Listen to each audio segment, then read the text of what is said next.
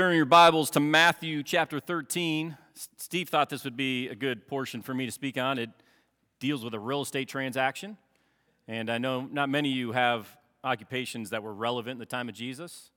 Anybody? The other one's about a sea merchant. Anybody? No? Okay. That's what I thought. Okay, so Matthew 13, just three verses we're going to hit today, talking about the great treasure hunt. Matthew 13, uh, verses 44 through 46. Said, The kingdom of heaven is like treasure hidden in a field. When a man found it, he hid it again.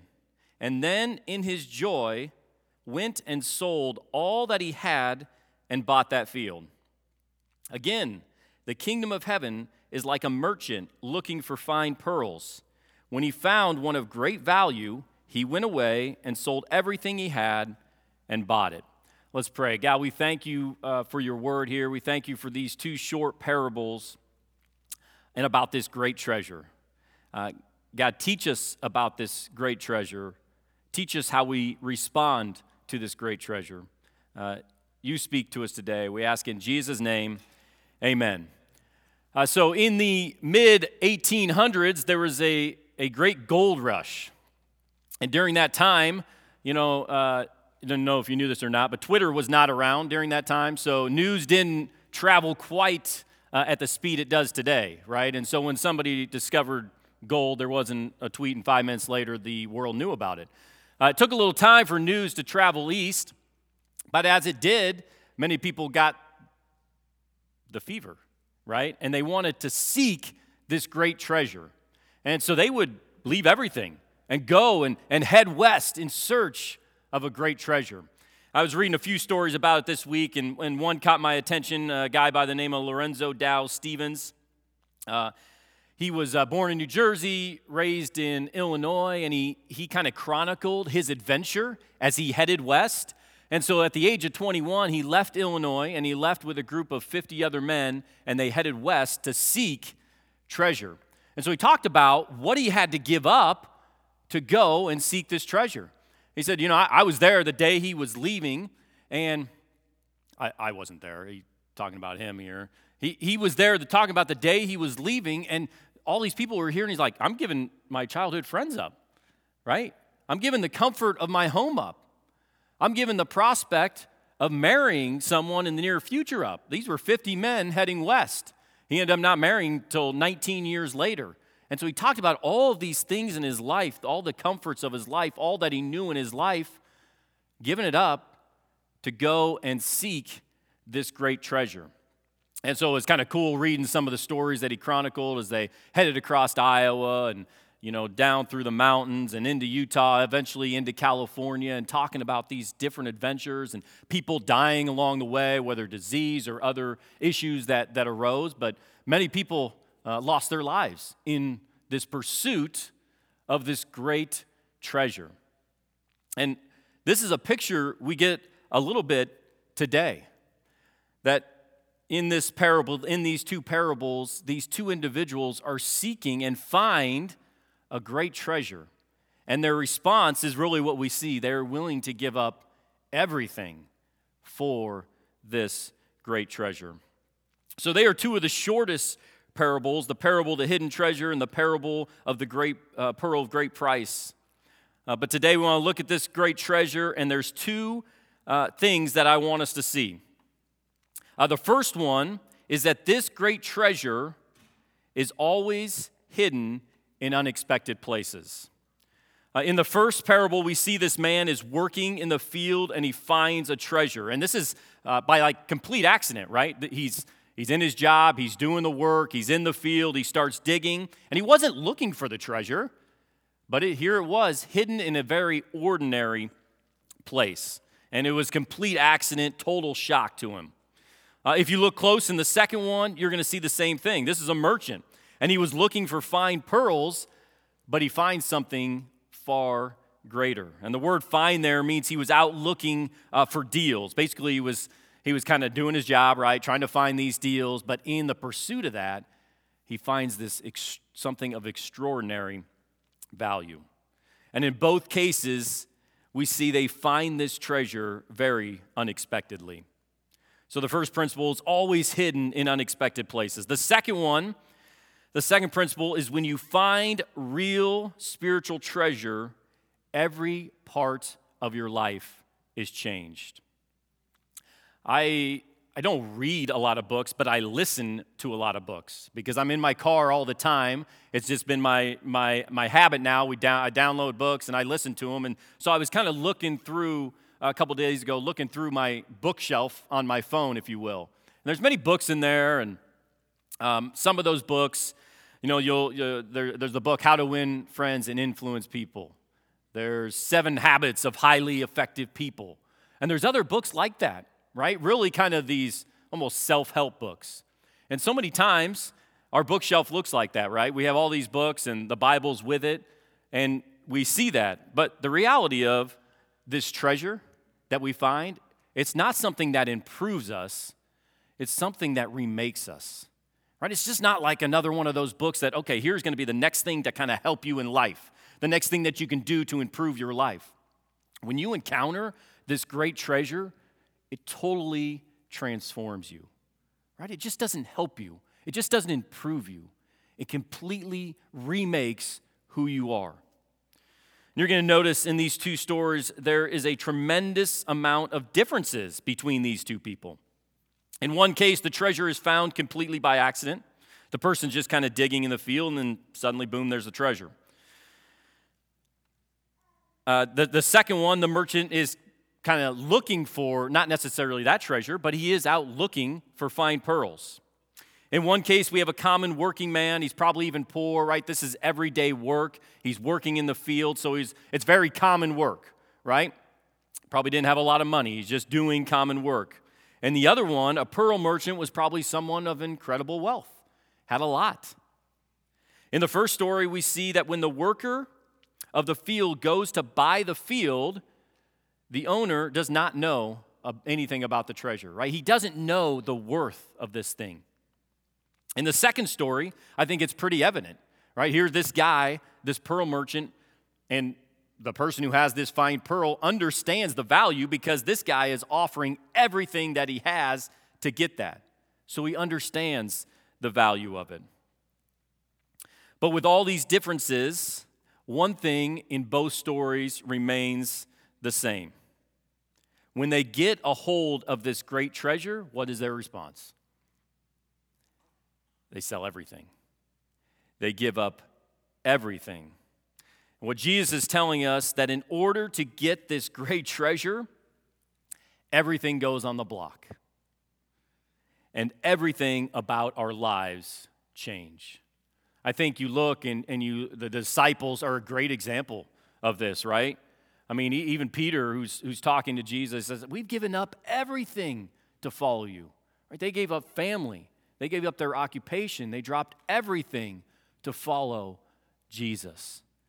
When we find this great treasure, everything is on the block. Everything. Give up everything to follow him, and their lives are changed. So, a spiritual treasure, if it's real, it just won't improve you in a little way it will transform you completely when you find this great treasure.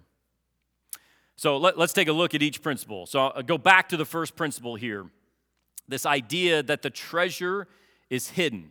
So as we think about this, this concept, we're going to see it in both that the treasure is hidden, but it's it's probably seen more in the first. And so you read this story, and I'm going to read it to you again here. The kingdom of heaven is like a treasure hidden in a field.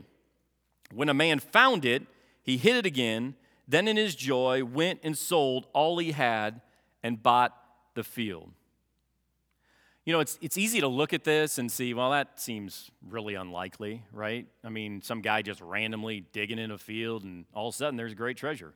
You know, I don't dig in a lot of fields, I've never planted a garden uh, or in really any kind of physical work. Uh, but but I'm trying to imagine if, if you go out and you're going to plant this field, that what are the chances that you're going to find some great treasure in your yard? Probably zero. But, but here's, here's how it was in those days. See, back in those days, there were no banks, right? People didn't go store their wealth in those type of places. If you had wealth, if you had belongings, they were with you or they were in your home. And so you would keep them. What was also common in those days is there'd be looters or there'd be raiders or there'd be an army coming. And so, in order to protect your wealth, if you knew something like this was going to happen, you would go and you would bury your belongings, your wealth, your treasure in your yard, in your field, so that no one could find it. And the raiders, the looters, whoever, the army would come. And if you happened to survive, well, then you knew where it was. But many times people didn't. And they'd be killed uh, by these armies or raiders or whatever it might be. And the treasure remained buried. So this was a very common thing, right? And so this, especially in this portion of the world, this land has been fought over uh, for, for centuries, right? And so this is what's taking place is, you know, this guy's out in the field, he starts digging, and there he finds this great treasure. And so what do you want to do? He turned around, he buried it, and his went and he found, um, and he wanted to purchase this land. And so uh, what was also common is uh, the Jewish law at that time said finders keepers. Okay, so basically, as the law read, if you found something, you could keep it. Uh, now, the, we also know that they were under Roman rule and Roman oppression at the time, right? So, although the Jewish law said this guy could find it, he could keep it, uh, the, the, the Roman law was much more ambiguous and, and so not fully understood. So, this guy knew what he had to do, right? So, he finds this treasure, he buries the treasure, and he says, Okay, I, I want to make sure that nobody else is going to contest it, nobody else is going to lay claim to this treasure. So, I'm going to bury the treasure, and then I'm going to go sell everything I have, and I'm going to buy this field with this great treasure that's in there. And so that's exactly what he did. He knows that what he's found was by his rights were his, but unless he bought the field, he couldn't be completely sure that no one else could contest it. He also knows something else that nobody knows, right? Underneath the ordinary, right? This is just a plain, everyday field. Underneath the ordinary, there laid a great treasure, and he would give up everything to get it. And I love the picture because it's a picture that we know about Jesus that he has always buried his treasure under the ordinary. You think of what the world looks at. What does the world look at?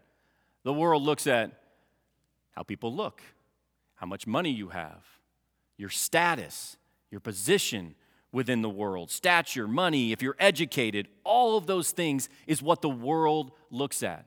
But I think Jesus very deliberately does the opposite. And so the world looks at those things and they're going to say, yeah, you know what? That person's got position, he's got power, he's got money, he's got all those things. Awesome. But Jesus very deliberately says if you want to find treasure, treasure, you have to get over that. You have to get over how the world views things, how the world looks at things. Because treasure is underneath. And in this case, a dirty old lot, right? Not much to it, not much to look at. But there it is. And so there's three ways in which he buries under the ordinary. The first is he hides it under ordinary people. God has a tendency to work with people that the world might consider less, might consider losers, right? I mean, the disciples are another great example of that, right? These guys were ordinary people you know, probably not first in their class, right? They didn't become the Pharisees or whatever it might have been. They, they didn't do that. And they're ordinary people. And yet Jesus chose them to follow him. God has a tendency to work with people exactly like that. listen to 1 Corinthians. What Paul says in 1 Corinthians chapter 1, starting verse 25, he says, For the foolishness of God is wiser than human wisdom and the weakness of God is stronger than human strength. Brothers and sisters, think of what you were when you were called. Not many of you were wise by human standards. Not many were influential. Not many were of noble birth. But God shows the foolish things of the world to shame the wise. God shows the weak things of the world to shame the strong. God shows the lowly things of this world and the despised things and the things that are not to nullify the things that are. God chooses to use people who, on the surface, are a lot like that field, right? There's not much to them. And so, if God's using you, no, no offense, right? But this is the type of people that God chooses to use. All that Paul described there in 1 Corinthians, that in the eyes of the world, it just doesn't work. And so when the world looks at it, it's just completely upside down. Like, well, why would we choose to use that? Why would, why would God choose to use that, right? Instead of what we see on an everyday basis based on looks, money, power, position. But God hides his treasure in ordinary people. He also, Jesus buries his treasure in ordinary places, like a common field, right? In this parable, it's a, just a common field where the average, everyday man is working. The problem is, you, you see common things like that, and we don't, what we want uh, is to believe, or at least in the, the world's eyes, that this great treasure is almost the field is too easy to access, right? It's too accessible. In the, in the world's eyes, to find something that's great, like you have to go and you have to search for it. Go back to the store at the beginning, right? This gold, great gold rush. I mean, to, to find real treasure, it's got to be an adventure. You have to go on this great quest to find it. Uh, I don't, if you've heard the name uh, Forrest Fenn, anybody know the name Forrest Fenn? So, Forrest Fenn, uh, he uh, had this great treasure that he created. Okay, in 2010, he went and buried this treasure out in uh, southwest part of the United States. And so he, he started this great treasure hunt in 2010. The treasure was thought to be somewhere between one to five million dollars in value. Okay, and so he put a little clue in his autobiography. And so since then, over 350,000 people began to look I actually have a couple friends that they went and they looked clues, and there's people, you know, you can look online about these clues that people had to find this treasure. And over 350,000 people went to look for this great treasure and read that even people died. Like it was in a place that was not easily accessible. And so people died on this great pursuit. Well, uh, in 2020, that treasure was found uh, by a guy on the East Coast. I was reading a little bit. He, he wanted to kind of remain anonymous, but has been since uh, kind of outed a little bit. But there was a great treasure, and people were after it, right? And that's our picture. Like, man, to get a great treasure, we gotta we gotta go on this great quest. It's got to be a lot of work. It's got to be you know life and limb, all these things to access a great treasure.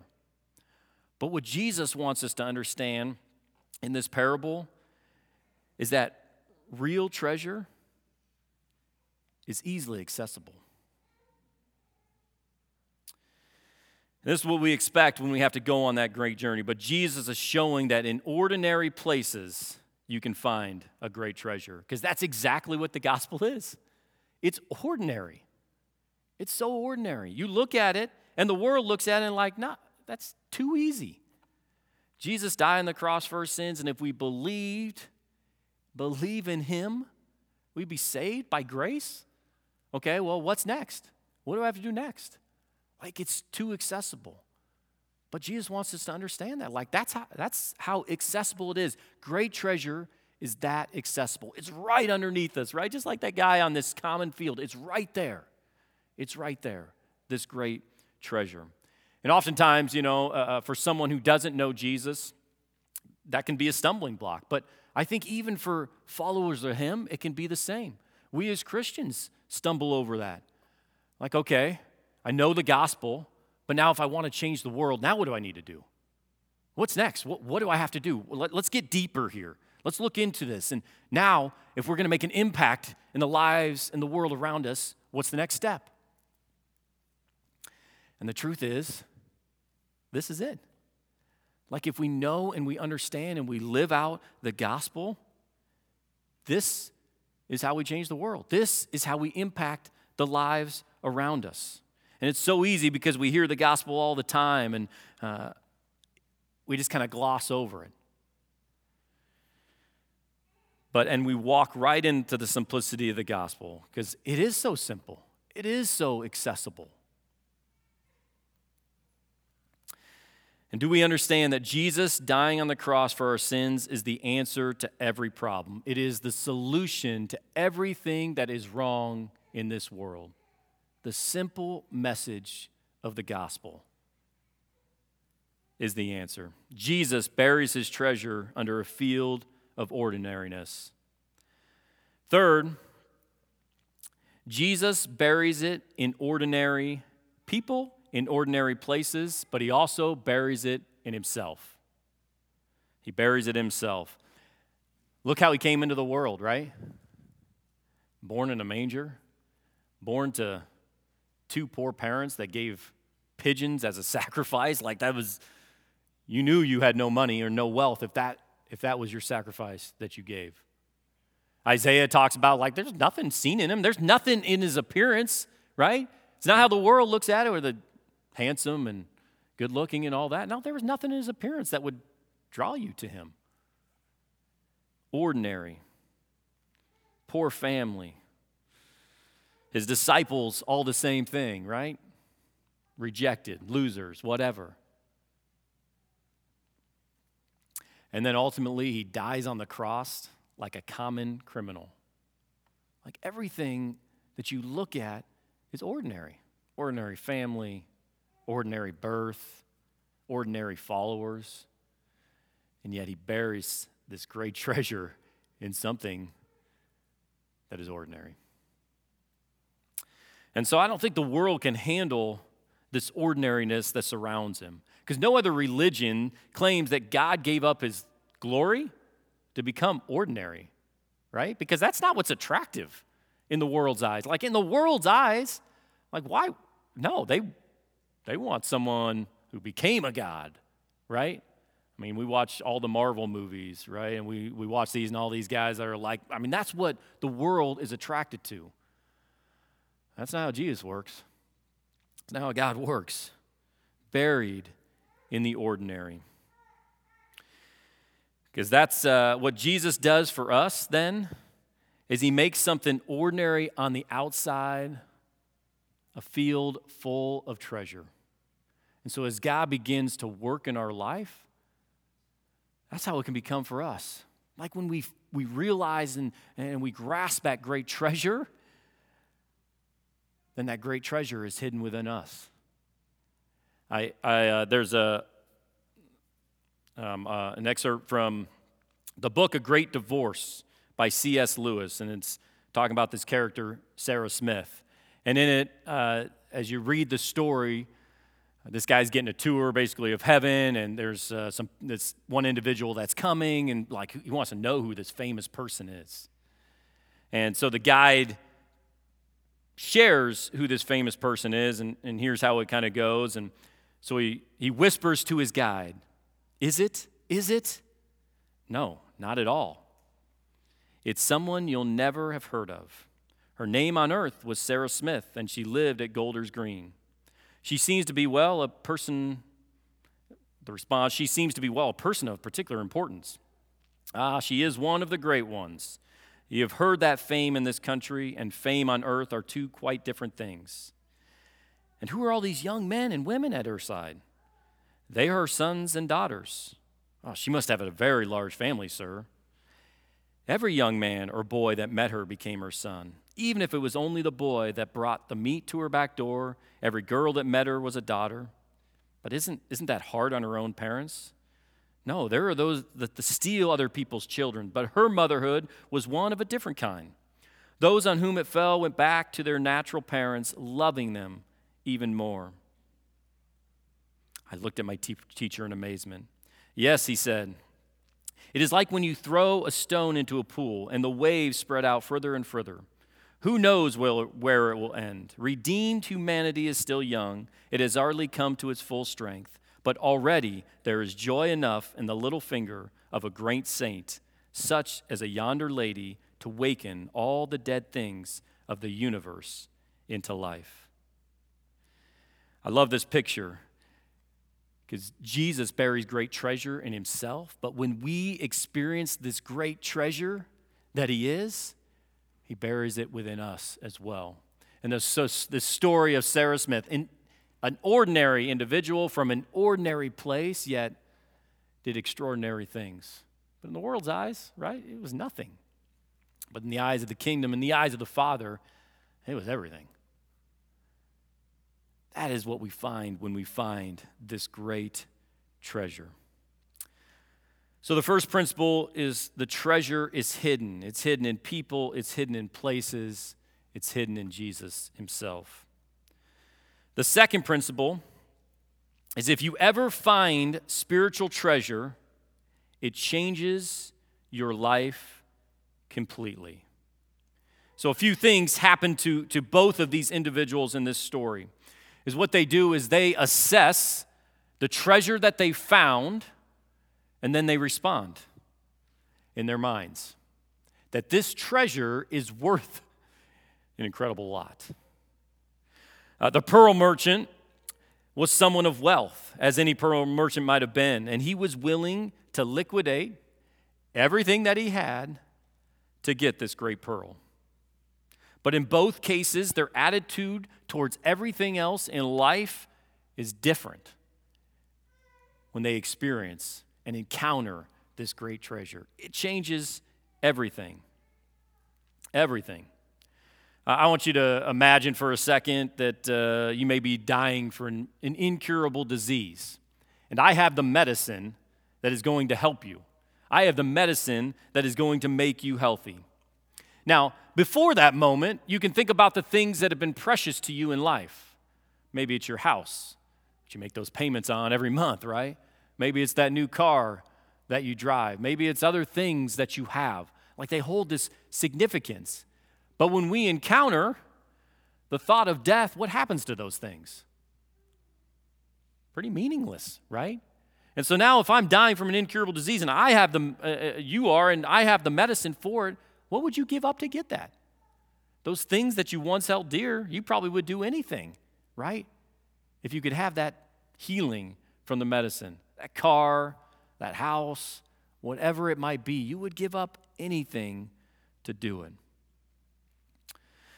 These things that we once held precious are now pale in comparison to that thing that could heal us. In both cases, they took all the material wealth to buy this great treasure. And the reason is because their heart, they had already done the transfer of wealth right? In their minds, in their hearts, they said, Yes, I'm willing to give up everything so I can experience that great treasure, so I can have that great treasure. See, it happens, has to happen in my heart first, right? It happens to happen in my mind first before I can physically do these things. I have to have made that transfer of wealth in my heart and in my mind. And for both of these individuals, they had done that. At that point, it was easy for them to give up their wealth. It was easy for them to give up everything they, they owned to acquire this great treasure because in their heart and their mind, they'd made that transfer of wealth already. So to do it physically, yeah, no problem. Uh, I, I read in, in this here's a good test to know where your heart is. Two things. Uh, one, if you want to know what you really worship, where does your mind go in solitude, in silence? As I sit in silence and solitude, what happens? Do you begin to worry? Do you begin to fantasize about something? Do you, what do you begin to dwell on and think on? And it shows us where our heart is. That's a difficult, that, that's a convicting one for me. As I sit in solitude and silence, where does my mind and my heart wander? The second uh, test of where your heart is what is it that if you lose it, you wouldn't want to go on? Think about that. If I sat in silence, where does my mind go? Or if there was something in my life that I lost it, I don't think I could go on. It will give you a picture of where your, your heart is. So, for these guys, they experienced this great treasure, and for them to give up all of those things, it was easy because the great treasure is worth it. It is worth it. It is worth everything that we have. all that we have, all that we are, it is worth. So ask yourself those two questions. In my solitude, in my silence, where? Where does my mind and my heart go? What is the thing if I lost it, I couldn't bear to go on? It'll answer where your heart is. When you come to God with the question, is have we already made the transition in our heart? So many times we come to God saying, I want to change, I want to do this, I want to do that, but, but that transition has not happened in our heart, right? We, we, want, we want this character change, or I want to quit doing that, or I want to start doing that. But has the transition happened in our hearts? In both parables, we look at the physical transfer of wealth, and it's easy because they both have done it emotionally first. These guys are, are, are, looking at what they are giving up, and they are looking at what they are gaining, and with joy, they'll give it all up because what they are gaining is so much greater. This great treasure is so worth it for them to give all of that up. Everything we have, our physical wealth in this world, is fading, turned to ashes. And yet, so much we put our emotional, our physical wealth into that. Are you like that? I am so many times. Like, my investment is in things that are going to fade away. And it's so easy to do, right? But if we understand what Jesus has done for us, if we truly understand that, there isn't anything we wouldn't give up if we truly understand it, if we truly understand how great of a treasure this is. And the only way we know is that if we've made that emotional transfer of wealth first, we'd be willing to lay down anything and without condition right? It's not like, hey, God, if you do this for me, then no. But when we've experienced the great treasure, there's nothing we wouldn't do. His treasure is worth everything you have. And if you haven't found it, I would urge you to keep searching, to keep looking, because it's worth it, right? For those that have found it, it is worth everything that they have. And there's no middle ground. With people that encounter this great treasure, like look at the stories when people encounter Jesus. They run from him, they want to kill him, or they sell everything to follow him. There was no middle ground. When we encounter the great treasure in our hearts, when we truly encounter it, like it's worth it, right? To give up everything. Let's pray. God, we thank you for the great treasure. God, if we're here this morning and we've not found this great treasure, God, may we continue to seek it. May we continue to search after it. May you reveal your Son, the great treasure, to us. Because there is nothing greater in this life. All the treasures of this world will fade away, they will not fulfill our heart's desires. Only the greatest treasure Jesus will do that.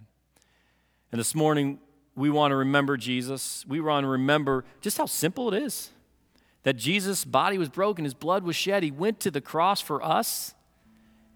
And all we have to do is believe that. And by grace, by your grace, we can be saved. God, that is a treasure. It's a treasure worth dying for, it's a treasure worth giving everything up for. It's the only treasure worth living for.